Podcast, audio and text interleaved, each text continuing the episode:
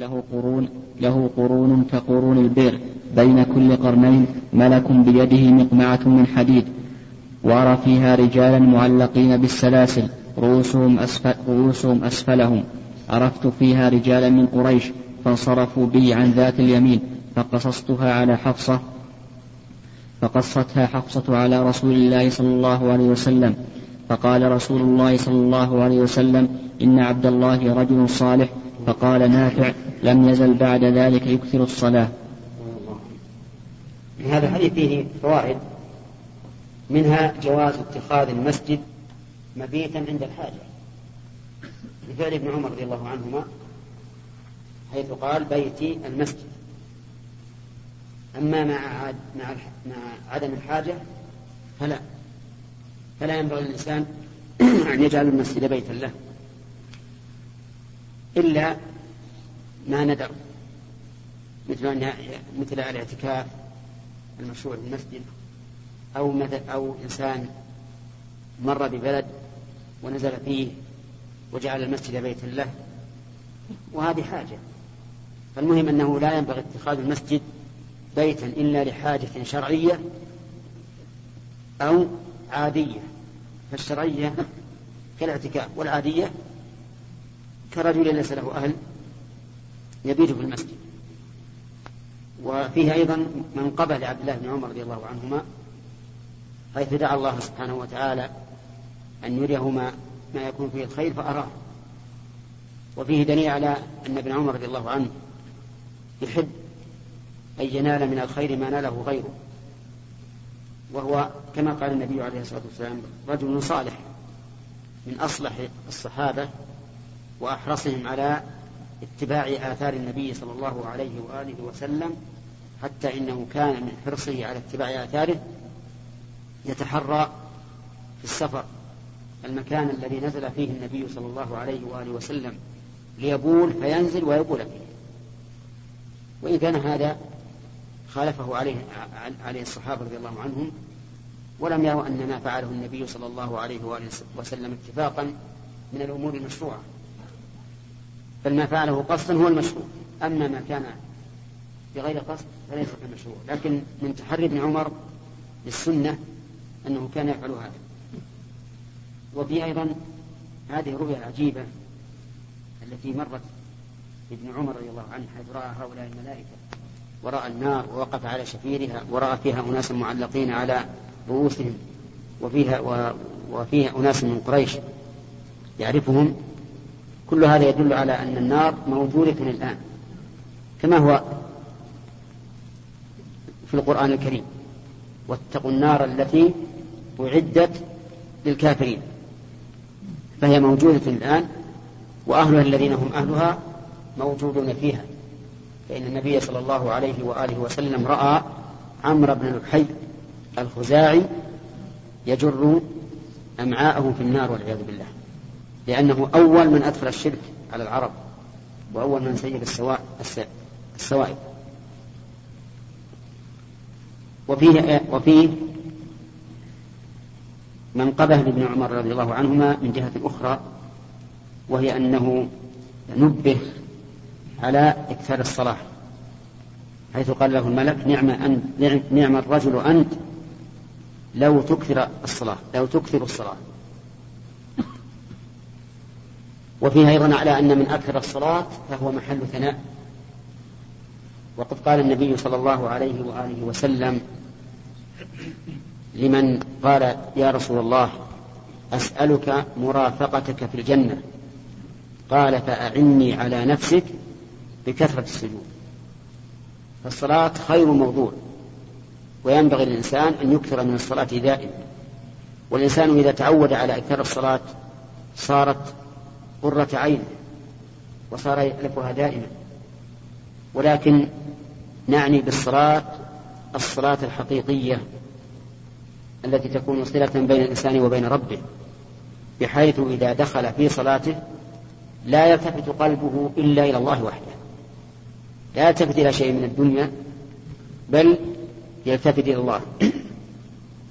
إن كبر استشعر عظمة الله عز وجل. وكبرياءه وإن قرأ كتابه الكريم الفاتحة وغيرها استشعر بأنه يتلو كلام رب العالمين الذي تكلم به لفظا ومعنى.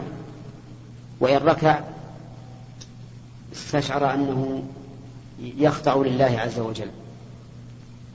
وإن سجد استشعر أنه ينزل أعلى ما في جسده وأشرف ما في جسده إلى مهبط إلى مهبط القدمين وموضع الأقدام.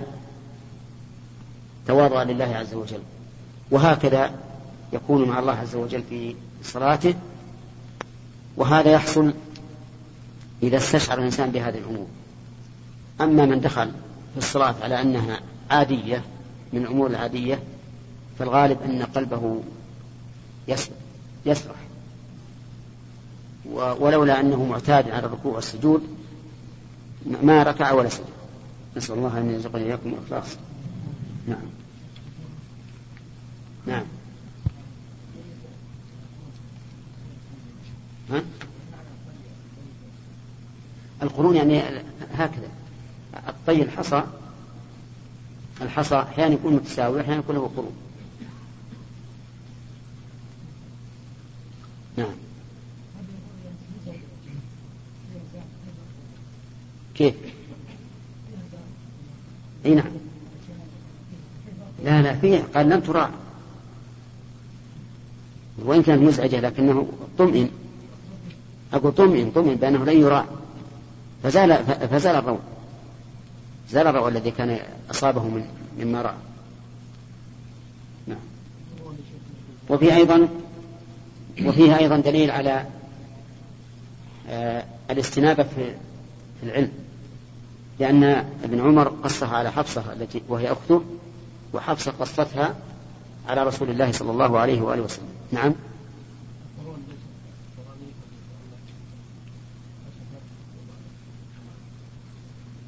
والله يحتمل لكن لكن الأول أبلغ.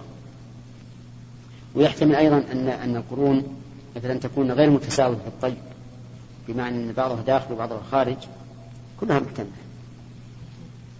نعم؟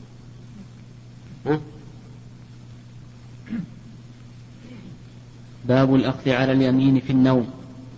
حدثني حدثني عبد الله بن محمد قال حدثنا هشام بن يوسف قال أخبرنا معمر عن الزهري عن سالم عن ابن عمر رضي الله تعالى عنهما قال كنت غلاما شابا عز عزبا في عهد النبي صلى الله عليه وسلم وكنت أبيت في المسجد وكان من رأى مناما قصه على النبي صلى الله عليه وسلم. فقلت اللهم إن كان لي عندك خير فأرني مناما يعبره لي رسول الله صلى الله عليه وسلم. فنمت فرأيت ملكين أتياني فانطلقا بي فلقيهما ملك آخر فقال لي لن تراع إنك رجل صالح. فانطلقا بي إلى النار فإذا هي مطوية كطي البئر وإذا فيها ناس قد عرفت بعضهم فأخذا بي ذات اليمين. فلما أصبحت ذكرت ذلك لحفصة فزعمت حفصة أنها قصتها على النبي صلى الله عليه وسلم فقال إن عبد الله رجل صالح لو كان يكثر الصلاة من الليل. قال الزهري وكان عبد الله بعد ذلك يكثر الصلاة من الليل. باب لهذا استعمال الزعم في المتيقن لأن قول زعمت يعني ذكرت. وليس معناه زعمت ادعت ما لم يكن. نعم.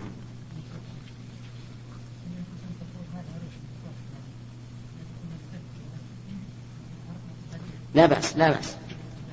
أي نعم لا بأس. هذا إذا لم يتخذ منه أن يعجب بنفسه فلا بأس. نعم. الملك.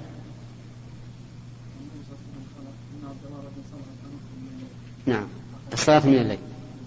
نعم. يحتمل أن لو هذه شرطية ويحتمل أنها للتمني يعني ليته يكثر وهذا هو الأقرب. لأنه في بعض الألفاظ رجل صالح بدون بدون هذا. فيكون المعنى لو كان يكثر يعني يتمنى أن كان يكثر الصلاة من الليل.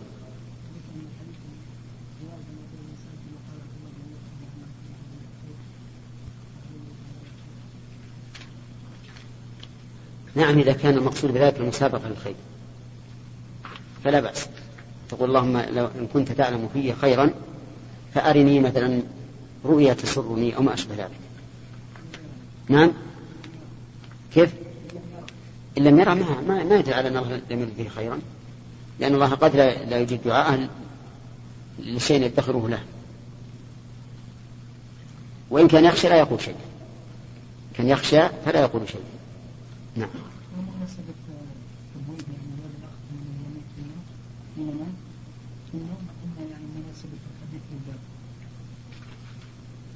لأن في بعض الطرق لعل في بعض الطرق أن أنه كان نائما على يمينه ما ذكر شيء في الشرح؟ في الحديث نعم. فأخذ بذات اليمين. باب الأخذ على اليمين في النوم. هنا هذا الأخذ على اليمين ليس المراد المنام على اليمين. أنا توهمت أن المراد الأخذ على اليمين يعني المنام وليس كذلك. الأخذ اليمين يعني معناه يؤخذ به ذات اليمين. نعم. باب القدح في النوم. حدثنا قتيبة بن سعيد قال حدثنا الليث عن عقيل عن ابن شهاب عن حمزة بن عبد الله عن عبد الله بن عمر رضي الله تعالى عنهما قال سمعت رسول الله صلى الله عليه وسلم يقول بين أنا نائم أتيت بقدح لبن فشربت منه ثم أعطيت فضل عمر بن الخطاب. قالوا فما أولته يا رسول الله؟ قال العلم. باب نعم. البخاري رحمه الله ترجم باب القدح في النوم. ووضع له هذا الحديث مع أن في كان الالفاظ السابقه البقيه هي العلم. ما بقي في الاناء فكيف وضع الترجمه هذه الحديث؟ إذا قال بين أنا نائم أتيت بقدح. إيه بقدح لبن. العلم هو ما بقي من اللبن كيف؟ العلم الذي أوتيه عمر هو ما بقي من اللبن والقدح. القدح القدح. يعني إذا رأى إنسان قدحا في النوم. هذا مراد. لكن هو العلم هو هو هو بقية اللبن. اللي اللي أعطاه الرسول هو شرب لبنا. فأوله بأنه علم. أوتيه.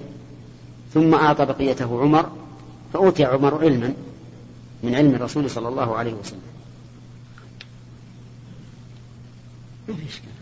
يعني الإشكال عندي أحسن الله إليك. إيه؟ أن العلم يعني الذي أول نعم. هو ما بقي من اللبن. نعم. وفي هنا ترجمة باب القدح في النوم. إيه ما قال القدح في النوم علم. وما أراد أن يقول القدح في النوم علم لكن إذا رأى قدحا فيه شيء. إيه؟ ما ما ما ما قصد هذا. قصد القدح اللي فيه شيء. نعم. باب إذا طار الشيء في المنام. حدثنا سعيد بن محمد أبو عبد الله الجرمي قال حدثنا يعقوب بن إبراهيم قال حدثنا أبي عن صالح عن أبي عبيدة بن يشيط قال قال عبيد الله ابن عبد الله قال سألت عبد الله بن عباس رضي الله تعالى عنهما عن رؤيا رسول الله صلى الله عليه وسلم التي ذكر. فقال ابن عباس ذكر لي أن رسول الله صلى الله عليه وسلم قال بين أنا نائم رأيت أنه وضع في يدي سواران من ذهب ففضعتهما وكرهتهما فأذن لي فنفختهما فطارا فأولتهما كذابين كذابين يخرجان. فقال عبيد الله أحدهما العنسي الذي قتله فيروز باليمن. والآخر مسيلم والآخر مسيلمة. هذا فيه من الإسناد ذكر لي أن رسول الله والذاكر هنا مجهول ولكن يحمل على أن الذاكر صحابي فيكون الحديث متصلا لأن أدنى ما ما نحكم على هذا السند بأنه مرسل صحابي. ومرسل الصحابي محمول على إيش؟ على الاتصال. هكذا قرر علماء المصطلح. أن مرسل الصحابي يحمل على الاتصال. فلو فلو أن ابن عباس روى عن النبي صلى الله عليه صلى الله عليه وآله وسلم حديثا نعلم أنه لم يشهد. فإنه متصل. لأنه مرسل صحابي. وهنا قال ذكر لي ولم يذكر من الذاكر. فإذا لم يكن الذاكر معلوما فإنه لا يضر لأنه مرسل الصحابة وقوله وقوله هنا ففضعتهما وفي نسخة ففضعتهما نعم؟ طيب ما عندي نسخة ففضعتهما ونسخة ثانية وهي الأصل ففضعتهما ولا أشار إلى النسخة التي ذكرت قطعتهما والمعنى أني رأيتهما أمرا فظيعا مزعجا ولهذا قال وكرهتهما. فأذن لي فنفختهما فطارا. فأولهما عليه الصلاة والسلام بأنهما كذبان. يخرجان أي يدعيان النبوة وقد حصل ذلك. الأسود العنسي قتل باليمن ومسيلمة قتل باليمامة. وكلاهما ادعى أنه رسول الله.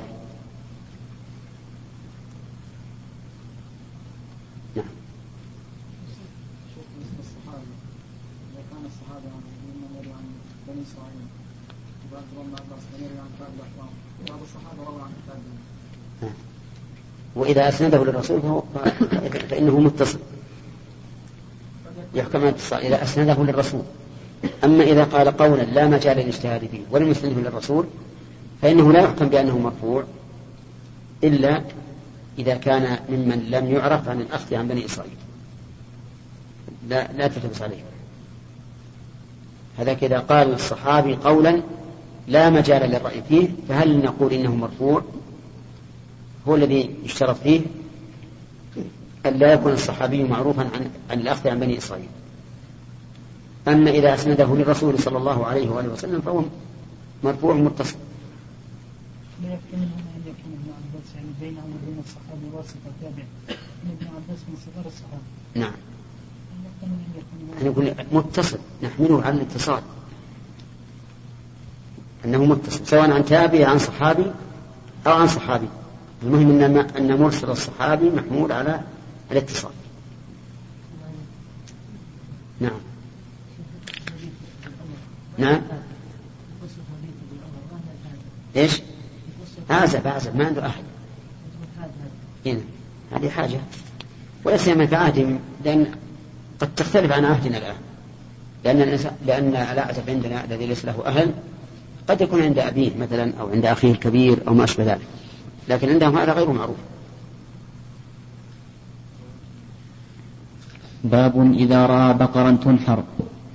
حدثني محمد بن العلاء قال حدثنا أبو أسامة عن بريد عن جده عن جده أبي بردة عن أبي موسى قال قراه عن النبي عن أبي موسى قراه عن النبي صلى الله عليه وسلم قال رأيت في المنام أني أهاجر من مكة إلى أرض بها نخل إلى أرض بها نخل فذهب وهل فذهب وهلي إلى أنها اليمن سكنة. عندي بالفتح وجهان ها؟ مضبوط؟ نعم. نعم. فذهب وهلي إلى أنها اليمامة أو هجر فإذا هي المدينة يثرب. ورأيت فيها بقرا والله ورأيت فيها بقرة. والله خير فإذا هم المؤمنون يوم أحد. وإذا الخير ما جاء الله به من الخير وثواب الصدق الذي آتانا الله بعد يوم بدر هذا سبق الكلام عليه في أثناء الشرح وقلنا إن وجه كون. كون الصحابة مثلوا بالبقر في المنام هو ما فيه من الخير والبركة فإن, من خ... فإن البقر من خير المواشي والبهائم نفعا وبركة. نعم. عندي؟ أنا عندي فأولتهما كذابين يخرجان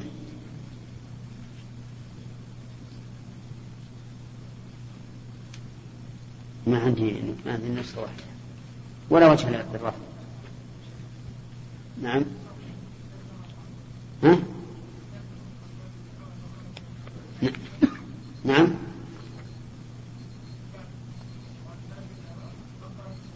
إي نعم.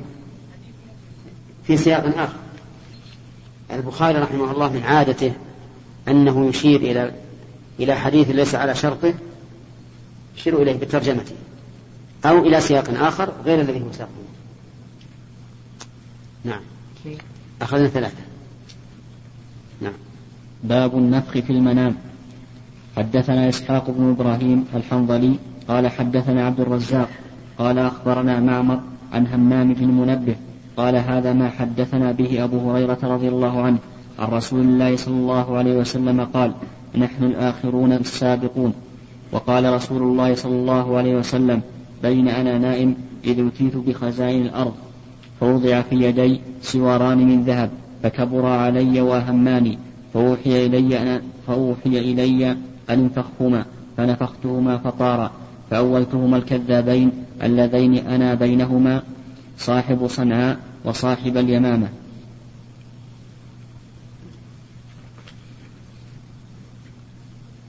قوله عليه الصلاة والسلام نحن الآخرون السابقون يعني الآخرون زمنا السابقون فضلا. وفي لفظ السابقون يوم القيامة. فنحن أمة محمد الآخرون زمنا ولكن يوم القيامة السابقون فضلا. نسبق غيرنا في جميع المواقف. نحاسب قبل الناس. ونعبر الصراط قبل الناس. وندخل الجنة قبل الناس. كل مواقف القيامة هذه الأمة ولله الحمد هي السابقة. إظهارا لفضلها ولفضل رسولها صلى الله عليه وآله وسلم. أما بقية الحديث فقد سبق الكلام عليه. باب إذا رأى بطلا تنكر. هل فيه دليل على تكرار الرؤيا؟ على إيش؟ فيه دليل على تكرار الرؤيا. نعم. كان يرى الرؤيا مرتين؟ ما في دليل. لأن النبي صلى الله عليه وسلم في المدينة المدينة مكة. أني أهاجر نعم. أني أهاجر يرى في مكة. هذا يقتضي أنه رأى في مكة. ورأى رؤيا ثانية قال كأني في درع حصينة و رأيت بطلا تنقر فأول حصين المدينة وأنا البطل حينما خرج على أصحابه يمكن تكرر رؤية تأكيدا. يمكن. نعم سليم.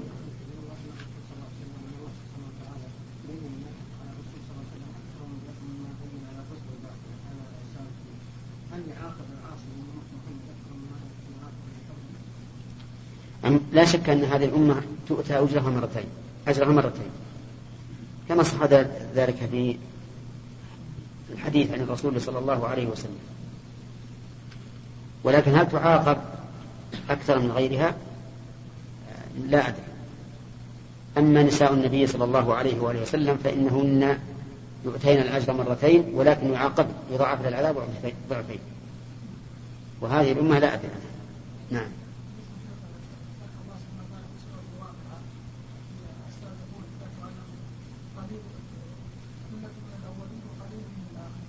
نعم إيه، الأولين من هذه الأمة والآخرين من هذه الأمة. ما هو الأولين من الأمم؟ الأولين من هذه الأمة. نعم. بعض المفسرين قال ما قلت لكن ما بصحيح.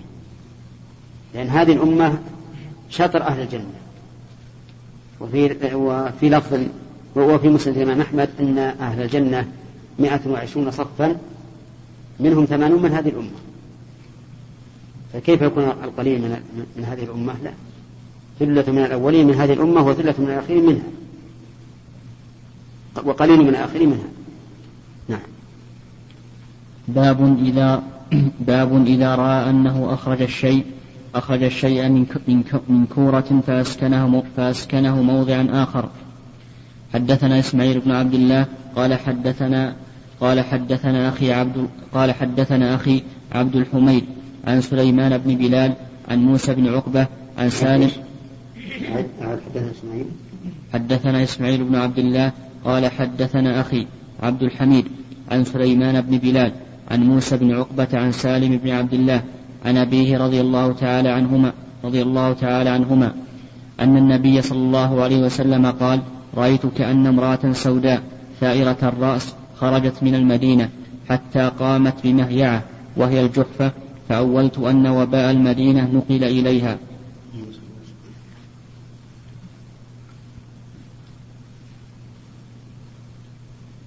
شوف عندك أبو شيء مناسب الترجمة؟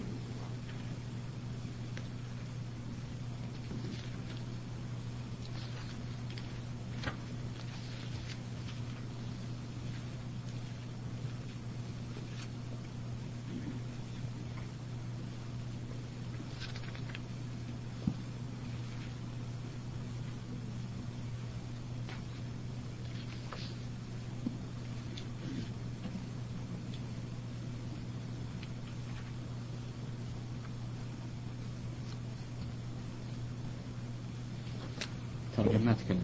ما ذكر شيء؟ ما ذكر نعم. اي نعم. اي نعم.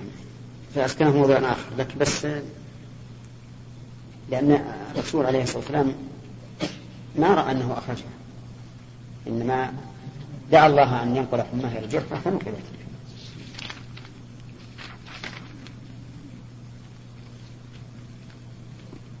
هذا ذكر الصلاحي بعد بعد الأذان.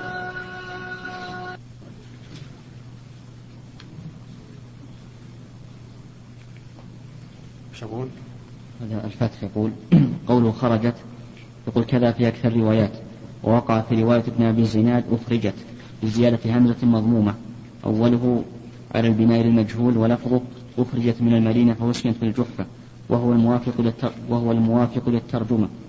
وظاهر الترجمة أن فاعل الإخراج النبي صلى الله عليه وسلم وكأنه نسبه إليه لأنه دعا به. فقد تقدم في آخر فضل المدينة في آخر كتاب الحج من حديث عائشة أن النبي صلى الله عليه وسلم قال اللهم حبب إلينا المدينة الحديث وفيه وانقل حماها إلى الجحفة. قالت عائشة وقدمنا المدينة وهي أوبى أرض الله. هذه مناسبة جيدة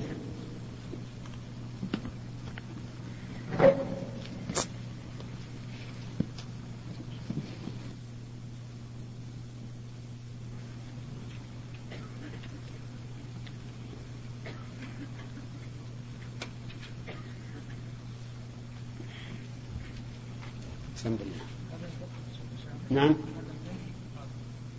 إيه ان شاء الله الليل؟ ان شاء الله تعالى نعم.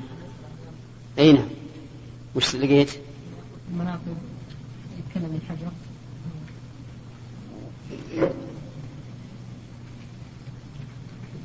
يقول هنا قوله رأيتني دخلت الجنة فإذا أنا بالرميصاء امرأة أبي طلحة فإذا هي أم سليم رأيتني هنا قوله رأيتني دخلت الجنة فإذا أنا بالرميصاء امرأة أبي طلحة هي أم سليم والرميصاء بالتصريف صفة لها لرمح كان بعينها واسمها سهلة وقيل رمية وقيل غير ذلك وقيل هو اسمها.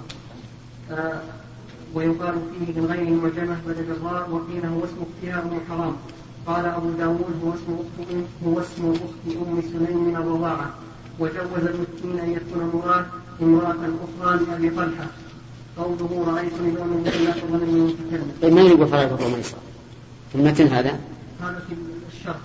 إلا في المتن المتن.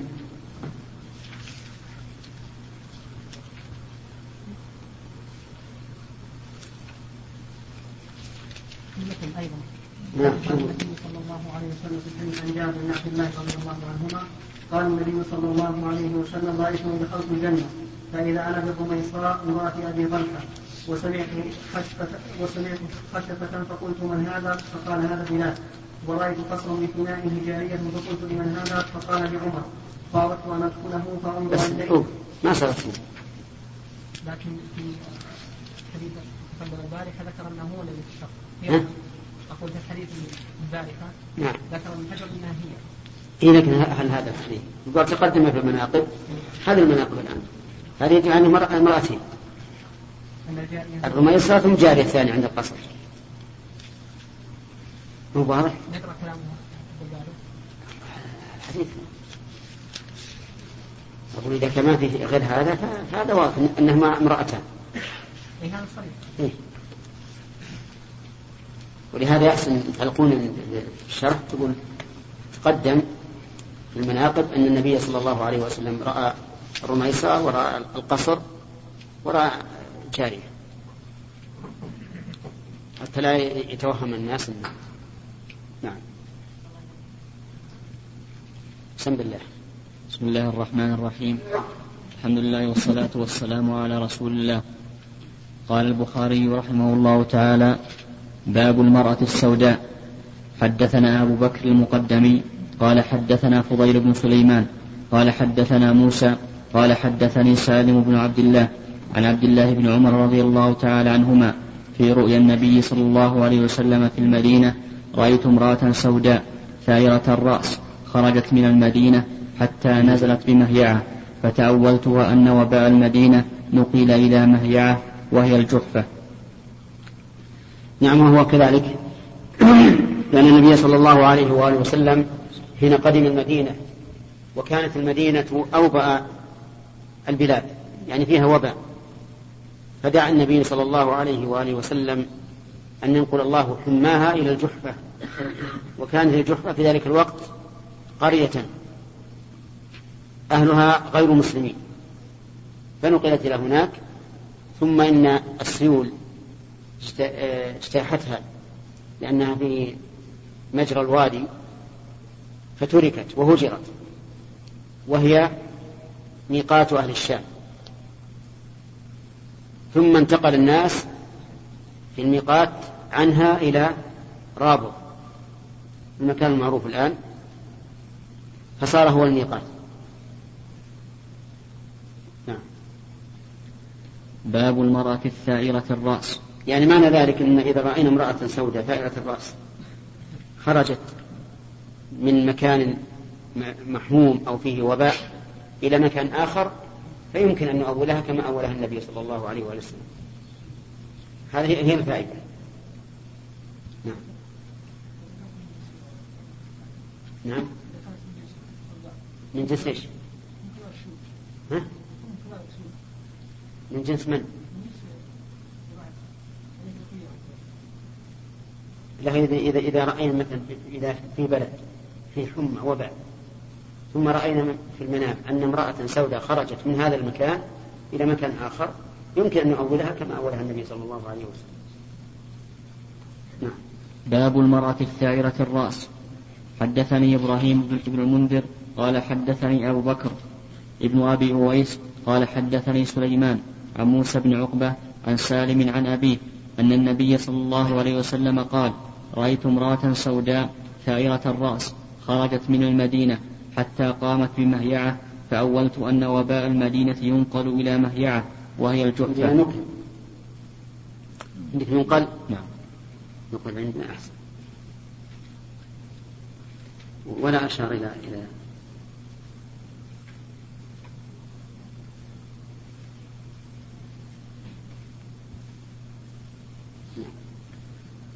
باب إذا هز سيفا في المنام. حدثنا محمد بن العلاء قال حدثنا أبو أسامة عن بريد بن عبد الله ابن أبي بردة عن جده أبي بردة عن أبي موسى رضي الله تعالى عنه وراه عن النبي صلى الله عليه وسلم قال رأيت في رؤياي أني هززت سيفا فانقطع صدره فإذا هو ما أصيب من المؤمنين يوم أحد. ثم هززته أخرى فعاد أحسن ما كان فإذا هو ما جاء الله به من الفتح واجتماع المؤمنين.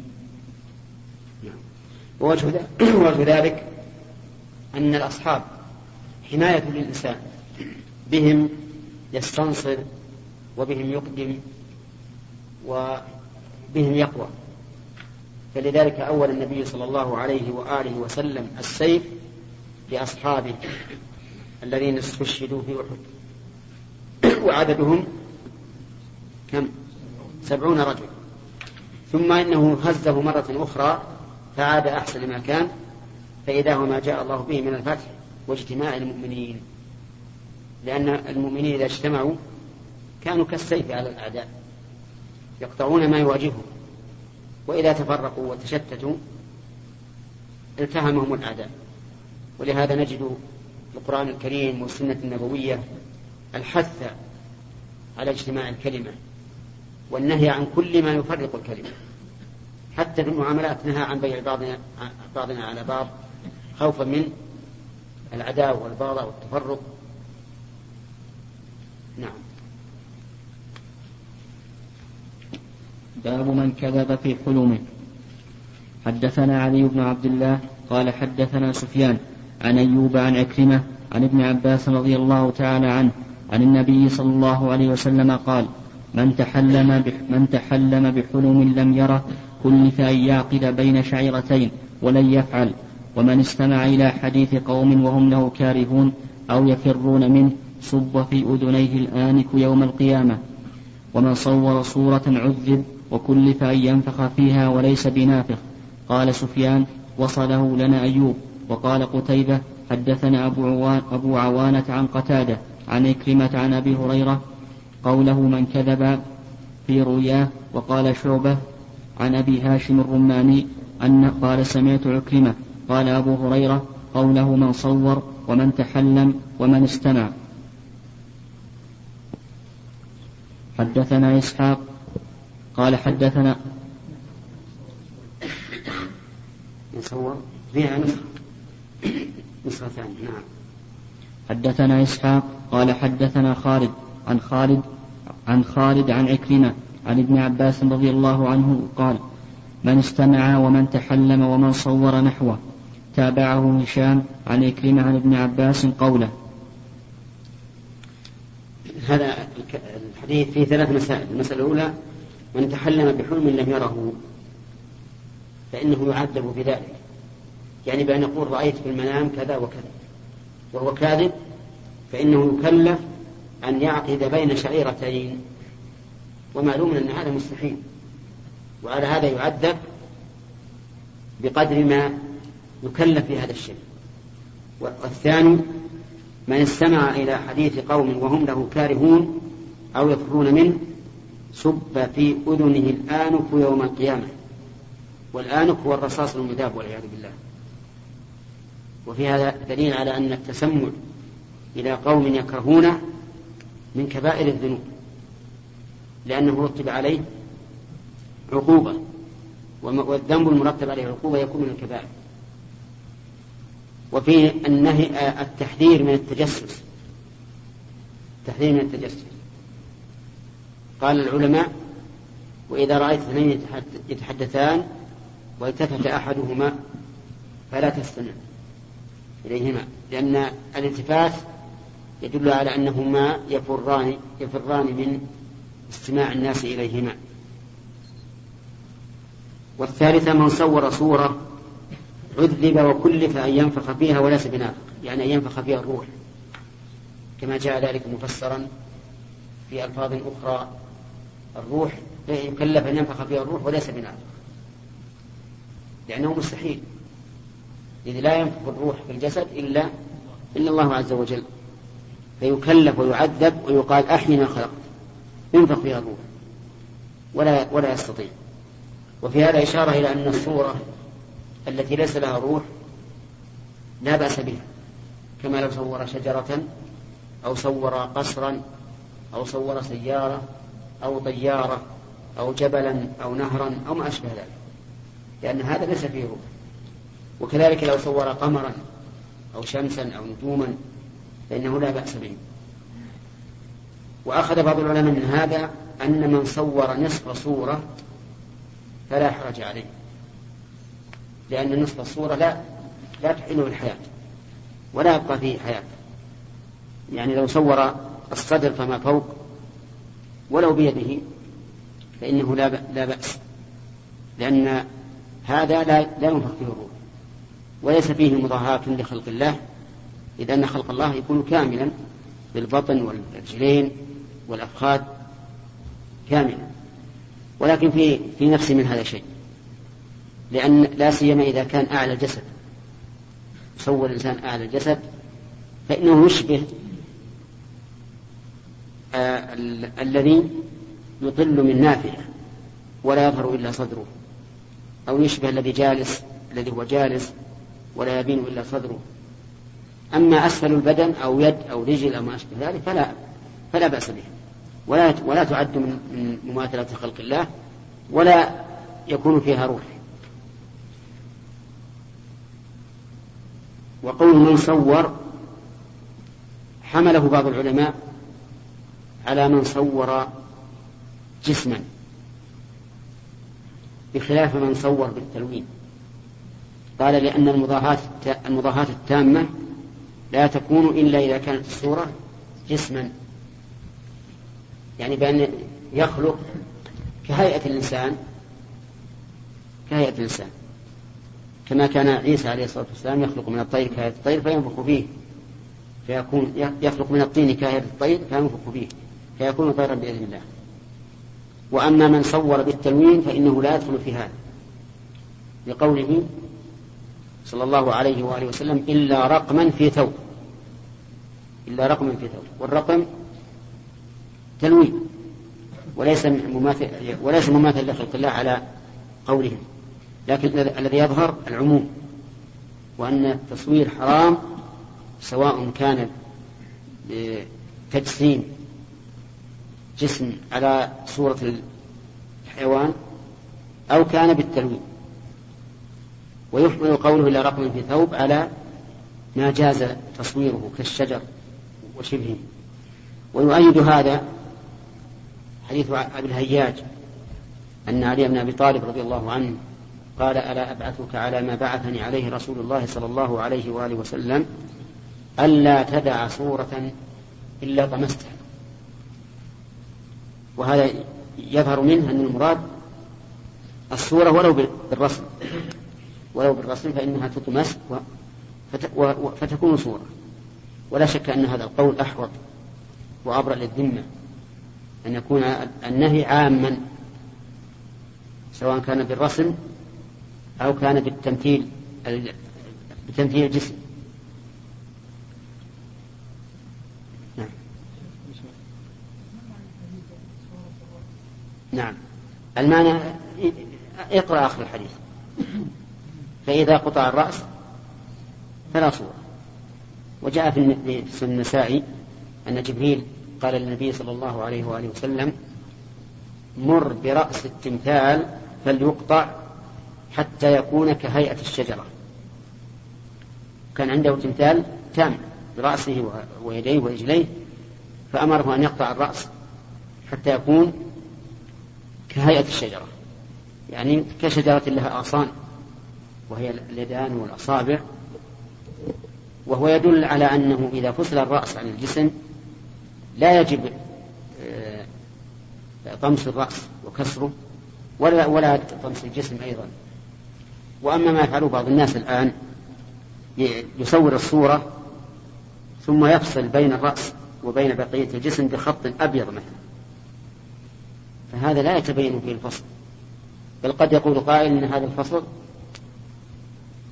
تحسين لها كالقلادة. يعني وجدنا في بعض الكتب على سبيل التورع يجعلون خطا أبيض يفصل بين الرأس والجسم. هذا لا يكفي. لكن إذا فصل الرأس يعني من جانب والجسم من جانب فلا بأس. نعم. الرسم بالمصلحة نعم. رسم الشاخص بالمصلحة إيش؟ الرسم الشاخص الشخص للمصلحة يعني مثل. مثل أن يرسم يعني يرسم آدميا مثلا نفس كتب العلوم الآن إيه ما يخلي يرسم آدمي لكن يخلي الرأس جانب. عندما يكون الرأس هي المقصود ها؟ هي المقصود ما ما دام هو المقصود خليه يصور الرأس فقط. فقط. إيه نعم.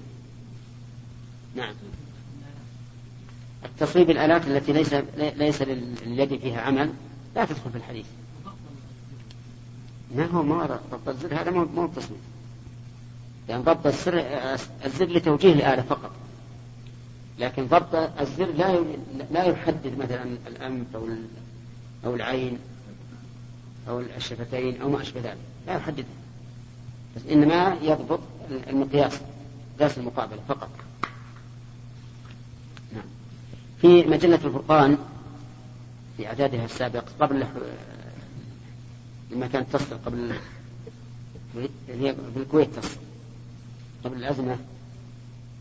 فيها كلام تحقيق جيد لعبد الرحمن عبد الخالق في خمسة أعداد أظن أو أربعة أعداد. جيد جدا. يعني نعم. إيه نعم. يعني إذا شئتم ترجعون إليه فهو حسن.